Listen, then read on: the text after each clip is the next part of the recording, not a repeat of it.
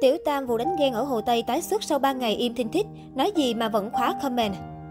Vụ đánh ghen ầm ĩ ở Hồ Tây, Hà Nội vào tối ngày 6 tháng 10 đã gây xôn xao cộng đồng mạng trong suốt những ngày vừa qua. Trong đoạn clip được chia sẻ trên mạng xã hội là chị vợ cố gắng túm tóc và kéo Tiểu Tam đang ngồi trên ô tô ra ngoài, nhưng người chồng một mực ngăn cản bảo vệ người tình.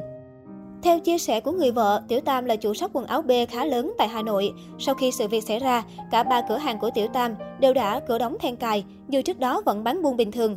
Chưa dừng lại ở đó, bản thân cô gái được cho là bồ nhí, đồng thời khóa hết luôn mọi trang mạng xã hội có liên quan đến mình, từ fanpage shop, Facebook cá nhân đến Instagram cá nhân.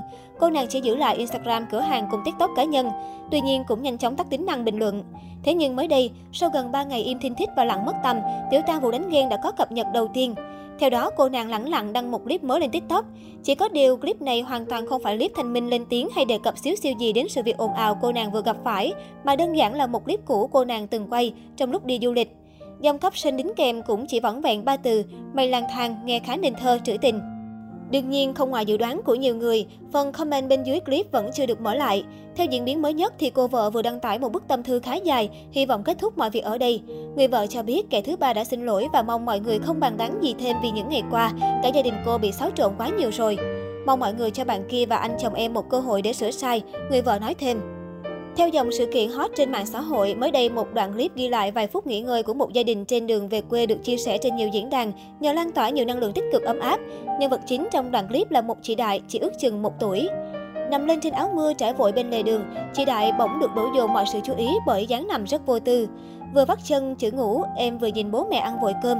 Miệng cô bé vẫn còn nhỏ và giọt nước miếng khiến người mẹ ngồi bên chăm chú nhìn cũng phải bật cười. Đang ghé ăn cơm mà nhìn nhỏ nằm nè, thấy không? Gần tới cầu Mỹ Thuận Vĩnh Long rồi nha mọi người. Hôm nay đi được cho sữa nhỏ uống hết. Giọng người đàn ông trong đoạn clip cất tiếng nói. Sự hồn nhiên của em nhỏ khiến người xem ấm áp bội phần. Dù con nhỏ, song bé có vẻ rất hiểu chuyện, không khóc hay dỗi hơn mà nằm rất ngoan. Đoạn clip dẫu chỉ quay vài giây, song nhiều dân mạng đã bày tỏ sự phấn khích trước dáng nằm đáng yêu của chị Đại bé bỏng. Đối với những người làm cha làm mẹ, ánh mắt ngây thơ, sự vui vẻ của em bé là sức mạnh lớn để họ vượt qua bao vất vả khó khăn của cuộc đời. Nhắn nằm thấy ghét gì đâu, con là động lực để cha mẹ vượt qua khó khăn. Cảm ơn con đã đến bên đời. Trẻ con đúng hồn nhiên, chưa hiểu chuyện gì nhưng đã phải vất vả cùng cha mẹ vượt qua cảnh dịch bệnh. Cố gắng lên nhé con.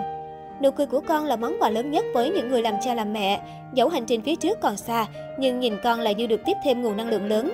Chặng đường về quê của bà con xa xứ chứa chan những câu chuyện dài, cả vui lẫn buồn. Trong dòng người rời tâm dịch từ phía Nam, còn có không ít trẻ nhỏ cùng cha mẹ hồi hương. Đoạn đường dài cả trăm nghìn km khiến ai cũng mệt mỏi xả rời. Thế nhưng chỉ cần nhìn nụ cười hồn nhiên của em bé dưới đây, cả đoàn người bỗng vui tươi phấn khởi đi tiếp hành trình. Đó là đoạn clip ngắn được ghi lại trên một tuyến đường thuộc thành phố Cao Lãnh, tỉnh Đồng Tháp. Hình ảnh cháu bé đang đi xe máy cùng cha mẹ về quê tránh dịch này đã tạo được năng lượng vô cùng tích cực. Được biết, cả gia đình cháu đã di chuyển liên tục 12 giờ đồng hồ. Trên đường, cha mẹ dường như đã rất mỏi mệt. Thế nhưng dù còn nhỏ, bé đã có vẻ rất hiểu chuyện, không khóc hay dỗi hơn, mà rất vui tươi như tạo động lực cho hành trình về quê của gia đình.